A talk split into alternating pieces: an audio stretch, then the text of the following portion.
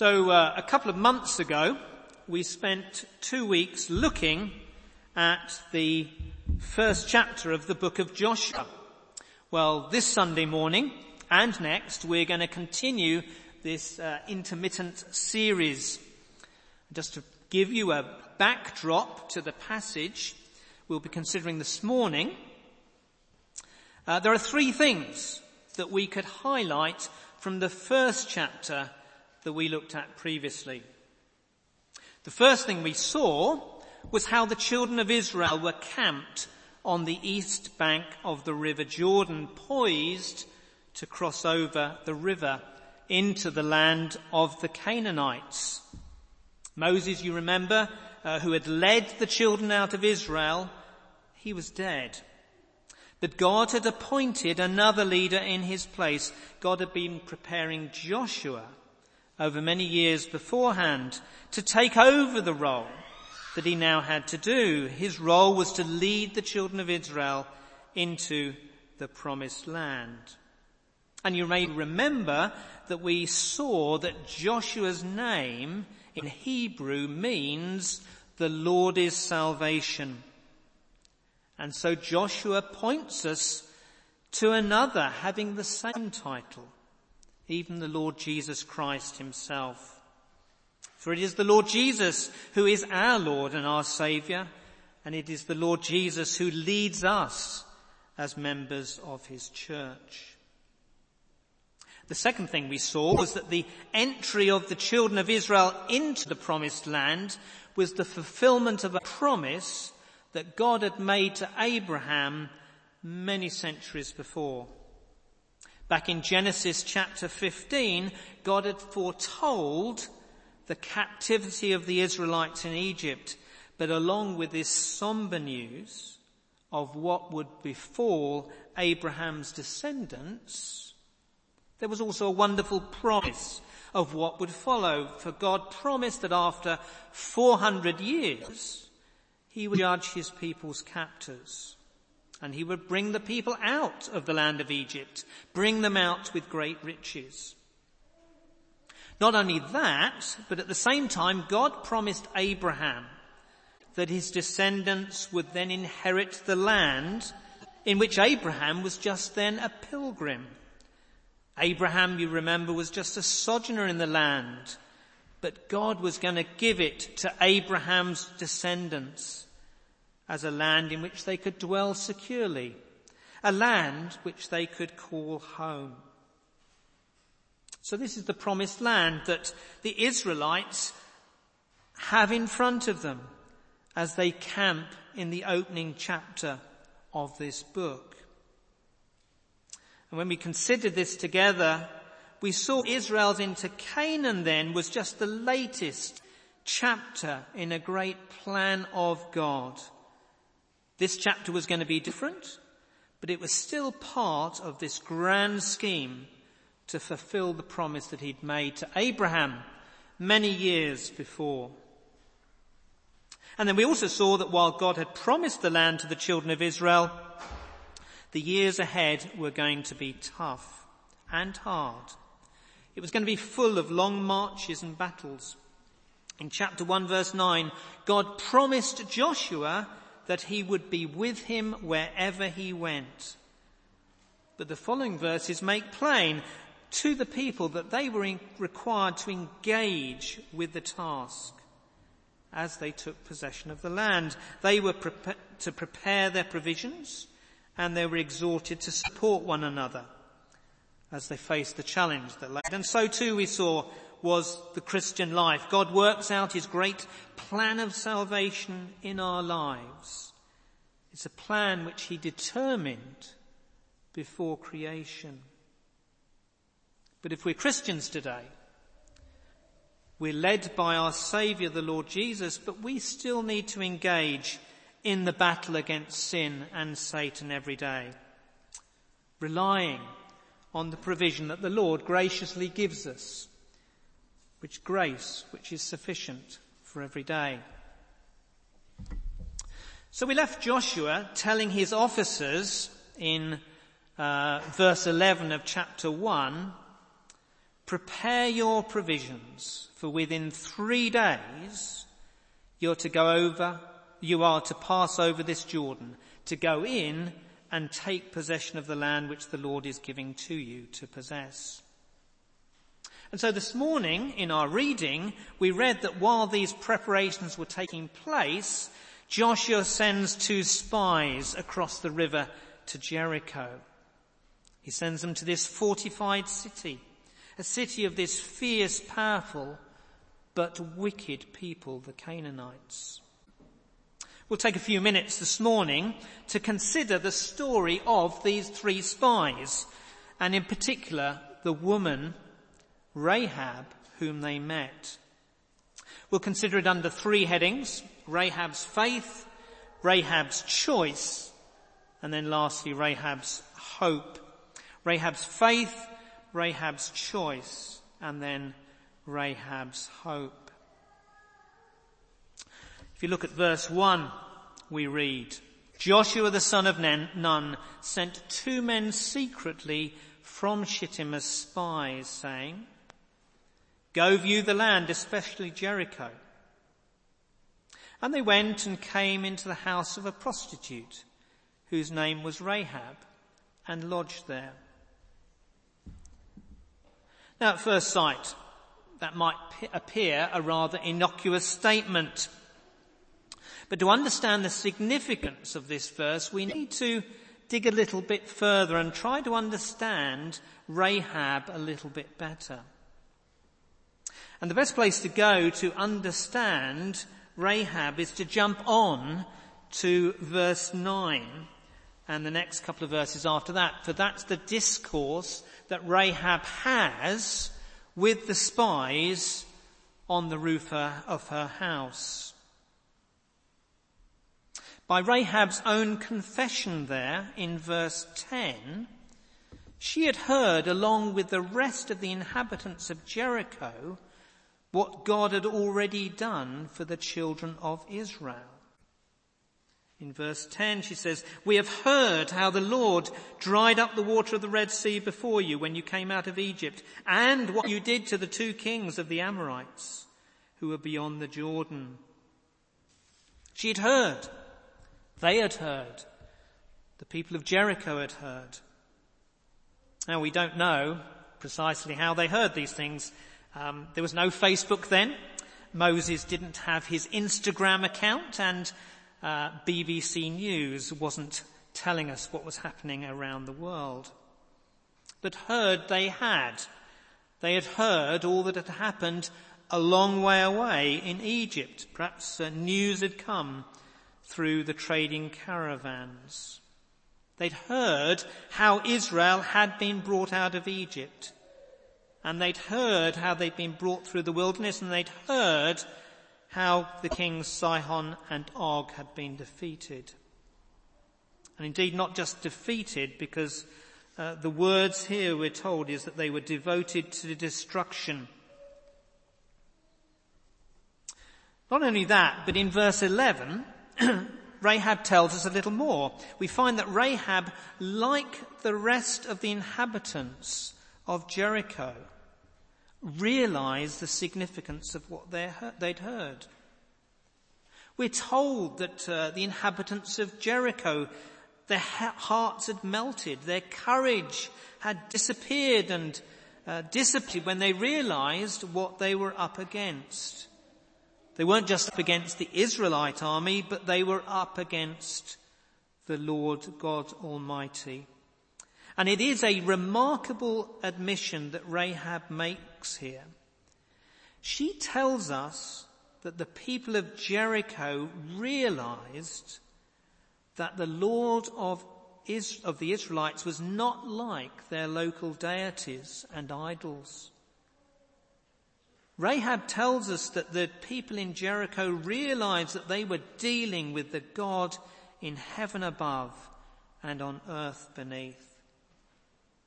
And I say that's remarkable because although the people of Jericho recognize who they are dealing with, they still seek to shut him out of their lives. They bar the city gate at night. They retreat into their fortified walls. Although they've heard the testimony of how God graciously saved his people from the Egyptians, they resolved to have nothing to do with him, and they set their hearts against him. Although they have heard how the kings on the other side of the Jordan had been powerless and had been utterly defeated, they were determined to resist God's will and assert themselves against him. But the second thing we learn from Rahab, about Rahab from these verses, verses nine onwards, is that Rahab does not harden her heart in this way. She also heard the news of what the Lord had done in Egypt, but she responded in a very different way. Look at uh, look at the uh, at verse twelve. Uh, at the end of verse twelve, give me a sure sign, and then into thirteen, that you will save alive my father and my mother, my brothers and sisters, and all who belong to them, and deliver our lives from death. Why does Rahab say that? Well, we need to appreciate that the book of Joshua has a somber side to it. It has a serious side to it. For if God was going to bring the Israelites into the promised land to inherit it, he was also going to exercise judgment on those who are, were currently living in it. So you see, in blessing his chosen people, the Lord was also going to destroy Jericho and all who were in it. Now, the wrath of God is an uncomfortable truth which we all struggle with at some time or other in our Christian lives. And we struggle because we have a limited view of God. Paul says in his letter to the Corinthians, now we see through a glass darkly. The effects of our sin smudges that glass. We, we only see an outline of God's wonder. We only see a blurred image of his majesty, his perfection, his holiness. But although we only see in part, that does not change the reality of who God is. It doesn't change the reality of his character or his attributes or his actions. It's not what we think or understand about God which determines that. So what is the reality of God's character? One preacher put it like this. He said, the problem is that God is good. And when asked why that was a problem, his answer was, the problem is that we are not. God is eternal. He's unchangeable. He's infinite in his power. He's infinite in his holiness. He's infinite in his goodness. He's infinite in his truth. But we are not. You and I are anything but that. And we tend, as a result, to have a distorted perspective on sin. Perhaps we're tempted to diminish petty sins. But our smallest transgression of God's law is an immense offence to the infinite righteousness of God. Now, I know that some of you in the twenties and thirties uh, were watching a programme called American Gospel uh, the other week. And there's a very good example of this in that programme, and if you saw it the other week, then I apologise for repeating it. And if you haven't quite got to that bit, I apologise for giving you a spoiler. But someone on that programme gave this illustration. He said, if you go into a scrapyard and take out your key and scratch the side of a car which is there without any wheels and is just in a heap. Someone might say, well, what are you up to? But no one will think much of it. But if you go to a garage where there are lots of second-hand cars and you scrape that same key down those cars which are there to be sold, then you will get into trouble. And I would take that further, because not far from us is a garage, a, a showroom, which sells the most amazing sports cars. There's not a Range Rover in sight. These are things which have names like Maserati and Lamborghini on them. And the price tickets are unbelievable. Now, if I went with that same key and I scratched those cars with that same key, my offence would be immense. My friends, that is a picture or an illustration to help us understand that whatever our sin, it is such an offence to God that the wrath of God must be poured out in, against it. When God met with Abraham four hundred years earlier in Genesis fifteen, he said that the Israelites would not return to the promised land beca- because the sin or iniquity of the Amorites was not yet complete. But now the sin of the Amorites is complete, and God's wrath is quite justly to be poured out on them, just as it will be poured out upon the sin and in response to the sin of every one of us. So though we may struggle with the concept of God's wrath at times, remember that God is infinite and perfect in his justice.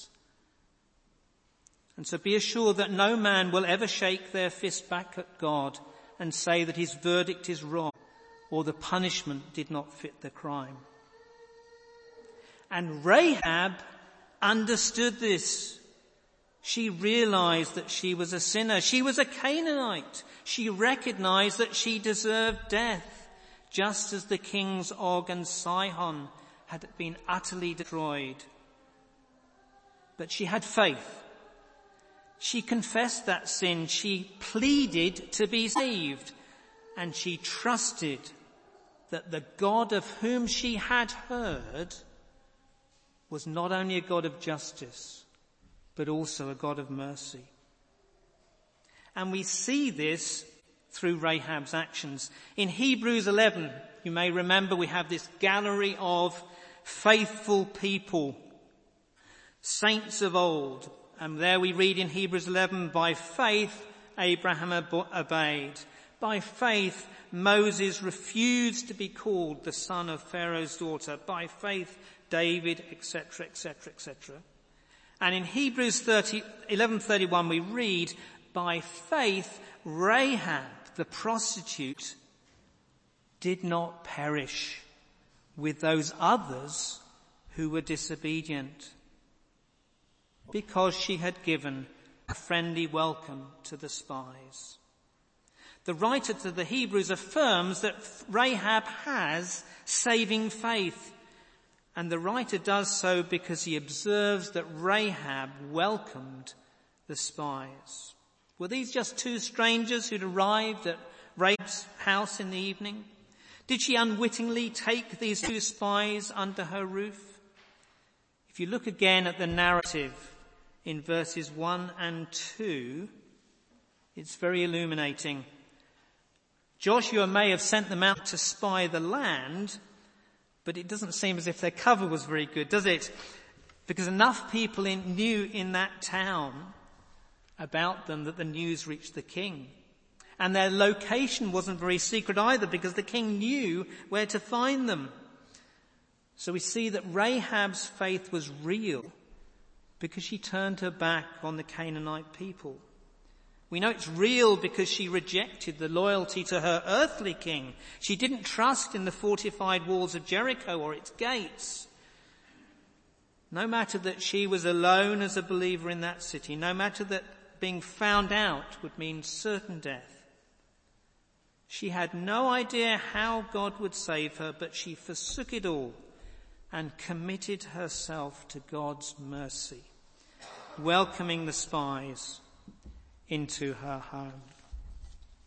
What can we learn from this? Well, there's a challenge here this morning, isn't there, to those either here or watching on the live stream who've not yet trusted in Christ. Rahab came to faith through what she had heard, but she only had verbal accounts of what and hearsay about what had happened. But she was still convicted of her sin and came to a living faith. How much more for us today? We've got the historical account of the life and death of the Lord Jesus. In the scriptures, we have a clear testimony of who he is. And your and brothers and sisters here in church will speak of their own experience of the Saviour. People who've trusted like Rahab years before in their Lord and found salvation. How much more should we believe, given that all that has been revealed to us in comparison to what Rahab had heard? Well, a little bit more briefly now, we go on. We've looked at Rahab's faith. Now we look at Rahab's choice, and we see that in verses three to five. When we read these verses, um, it describes how the uh, the king's men come to the door uh, and ask after the spies to Rahab. We can't avoid the elephant in the room, can we? Uh, Rahab told a lie to protect the spies from almost certain death. But elsewhere, the scriptures indicate that speaking a lie is wrong. Uh, in Colossians three nine, Paul commands, "Do not lie to one another, since you've put off the old man with his deeds." In the very last book of the Bible, in Revelation twenty-two, we're given a glimpse of heaven in all its eternal perfection, centered around the holy presence of God. But in that chapter, there's also a warning, because in verse fifteen it says, "Outside are the dogs and sorcerers, and the sexually immoral, and murderers and idolaters, and everyone who loves and practices falsehood. There is then, it seems, no place in heaven for those who lie." Well, these verses recounting Rahab's deception aren't easy. And we have to acknowledge right at the outset that Christian opinion has been divided about them. There are some who say intuitively that preserving life must trump telling the lie or the deception. They say that this uh, is a form of self-defense, and they can point to practical situations such as during the Second World War, when the Gestapo came knocking on the doors of homes where uh, people were hiding Jews. Surely the Christians who were hiding Jews then would have had blood on their hands if they'd revealed their hiding places. In addition, the ninth commandment says, "You shall not give false witness against your neighbour."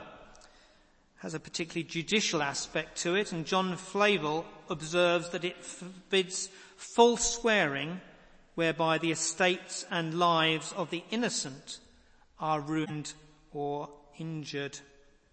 Some would argue that Rahab's lie didn't injure, injure the innocent at all, but protected them. They'd say that her deception then wasn't a breach of the commandment and therefore not a sin. Others take a different view, however.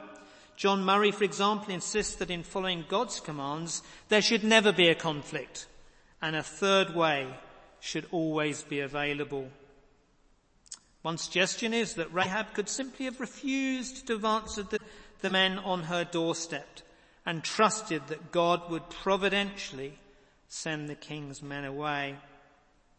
And by way of illustration, one, uh, our congregation does know someone who regularly visits Muslim countries who can recount the most remarkable stories of how God has providentially intervened to protect his church in the face of stu- such hostile situations.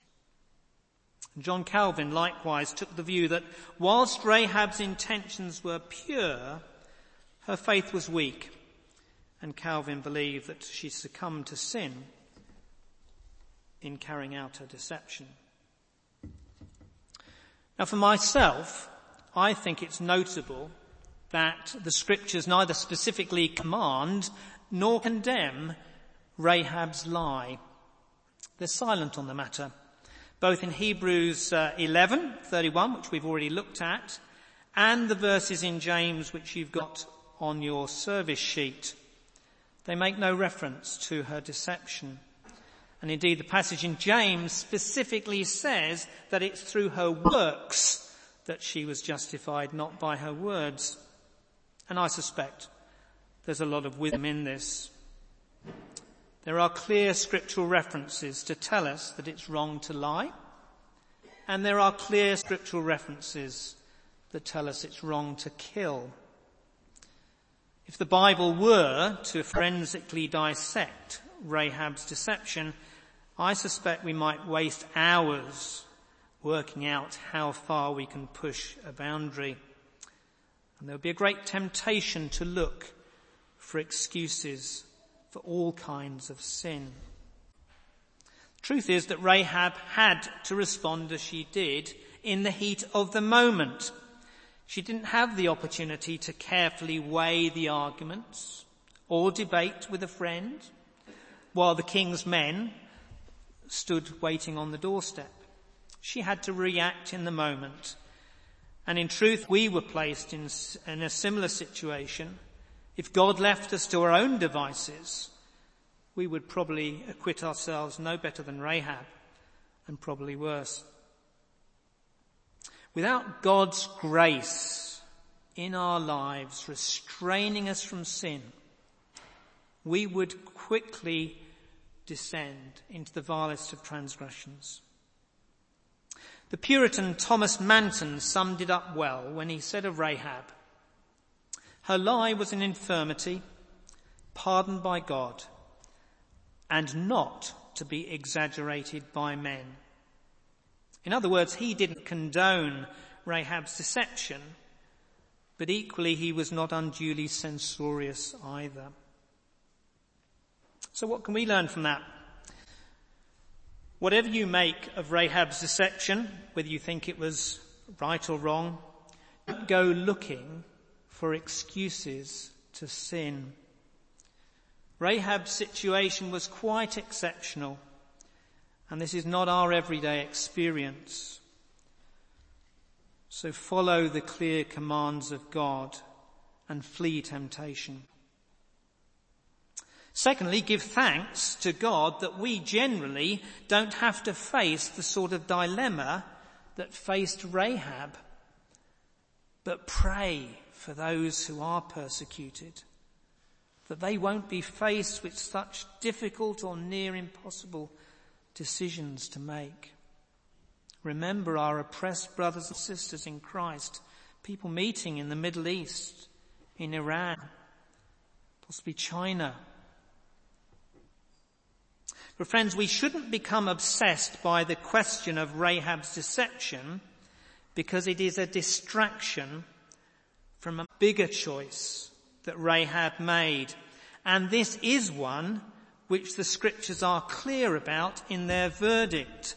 And the verdict is given in the verses in James, which I referred to you on your service sheet, chapter two, verses twenty-four to twenty-six.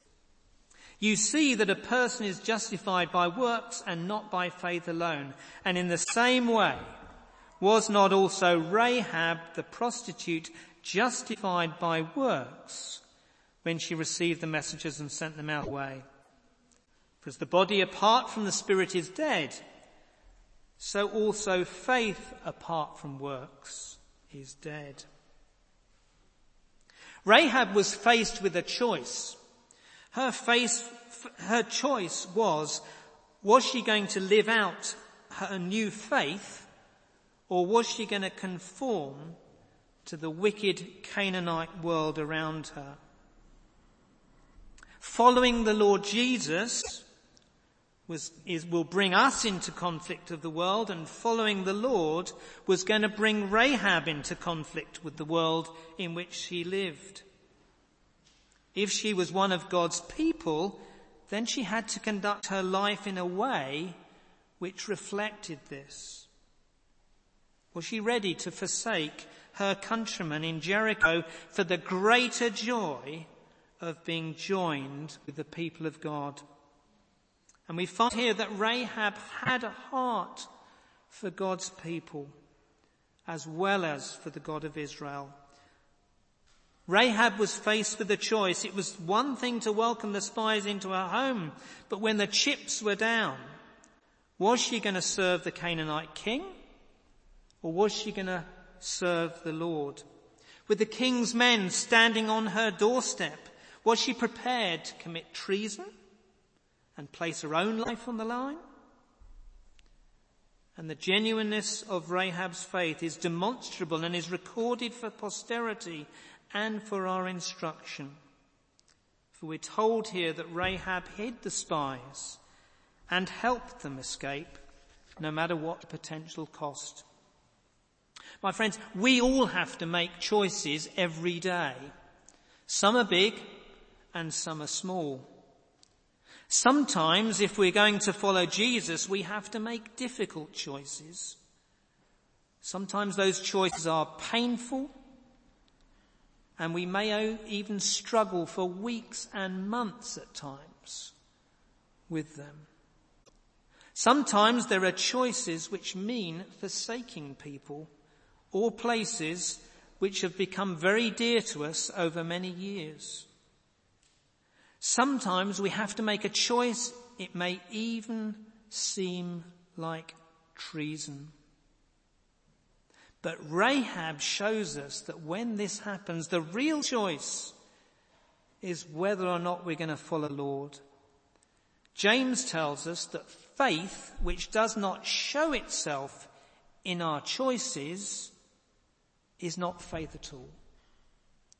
Faith which does not show itself in our choices is dead. But fa- Rahab's faith was real. We know that because of the choice that she made. Well, that was, we've looked at Rahab's faith, we've looked at Rahab's choice, and so briefly now we'll look at Rahab's hope. And we see that in verses eighteen and nineteen of chapter two. This is the promise given by the spies. Now, some of you know that um, a few weeks ago was my sixtieth birthday. And uh, on the day, one of my children asked me, "How does it feel to be sixty? And uh, I gave the obvious answer. Well, it's not very different from being fifty-nine. But then I went on and I said, I guess it is different, because I now feel I'm nearer the end than the beginning.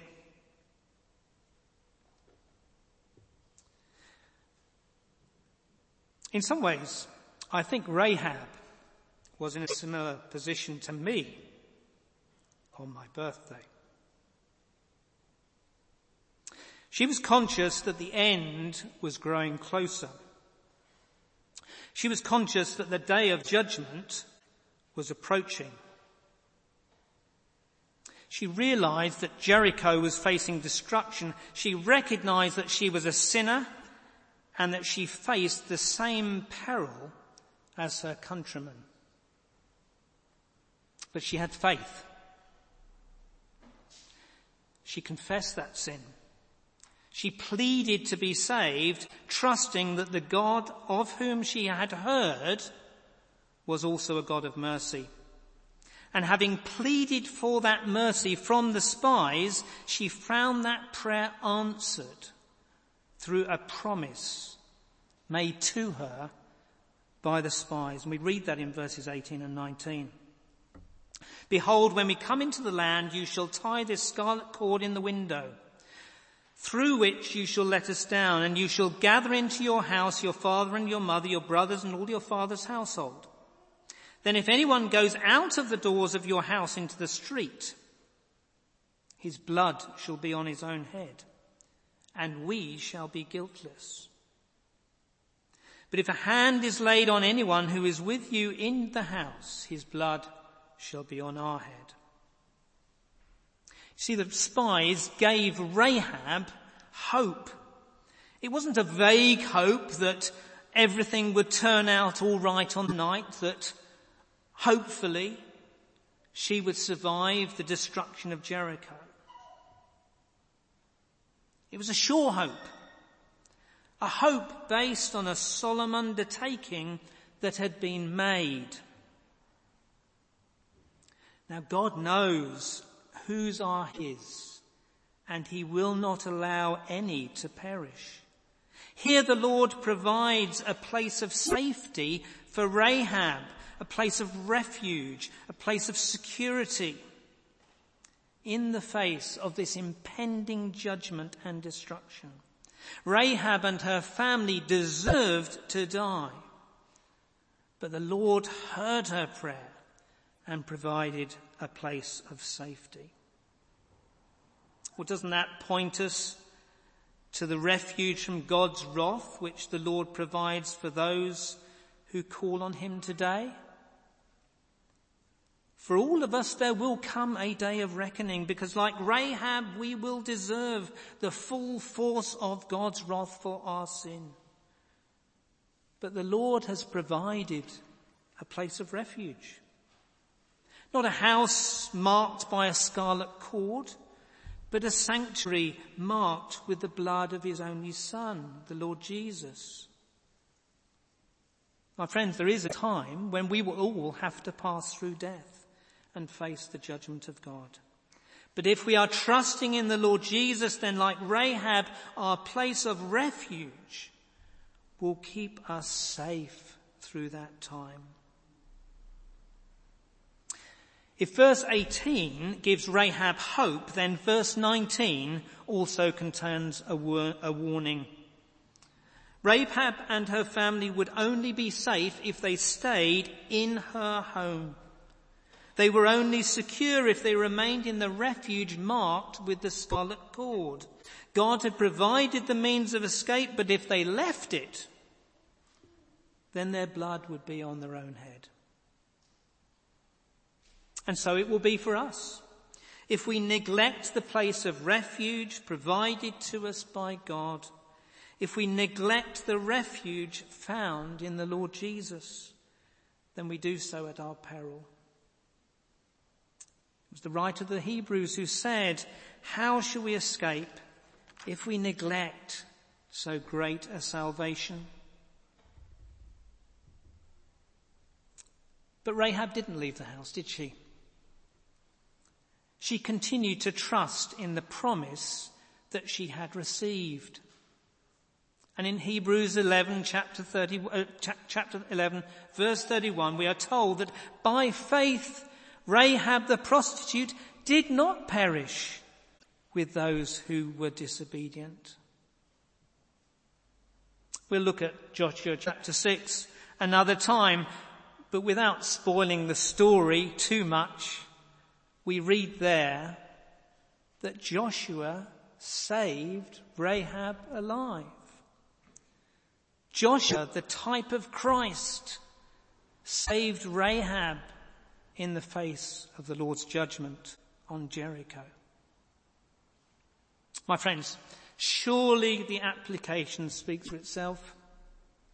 Rahab's hope lay in trusting the promise of God, and in that hope, she was not disappointed, for Joshua saved her. Our hope is in the antitype of Joshua, even Jesus himself. And if we trust in him, we are disappointed because he is faithful. Every good story has an epilogue. And there's an epilogue to the story of Rahab. Because Rahab is mentioned three times in the New Testament. We've already referred to Hebrews eleven and James two this morning, but there is a third place where Rahab is mentioned. When you start to read your New Testament, you only have to go five verses into the book of Matthew before we meet Rahab again. She's just mentioned briefly. We're told in that genealogy of David and of Christ that Salmon begot, begot Boaz by Rahab. So you see, Rahab wasn't just saved from Jericho. She was taken in to the people of God.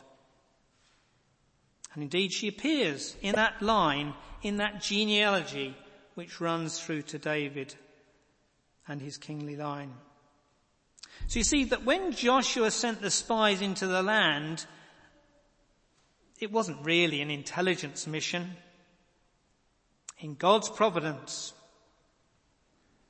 they came to Rahab's house.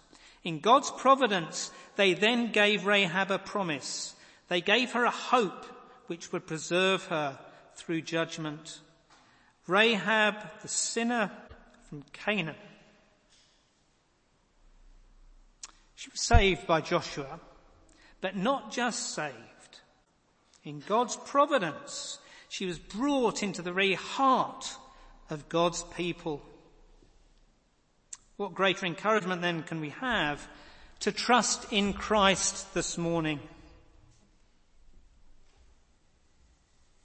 What greater encouragement than the story of an example of Rahab. This is the example of Rahab, the sinful Canaanite. Rahab, whose heart melted when she considered the God whom she would have to face. This is the example of Rahab, who put her faith in God. Rahab, who chose to serve him, whatever the cost. And this is the example of Rahab, who was given a sure hope until God himself brought her home. Let's pray together.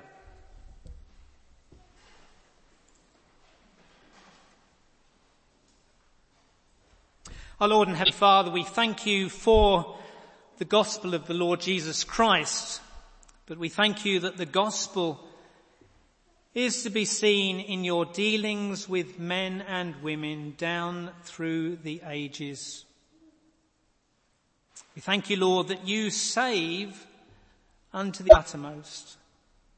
We thank you that you took Rahab the prostitute, living amongst the people of sin, and you brought her and saved her and placed her amongst your people.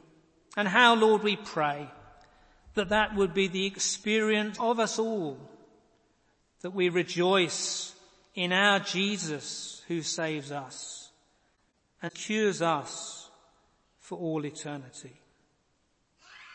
And we pray these things in Jesus' name. Amen.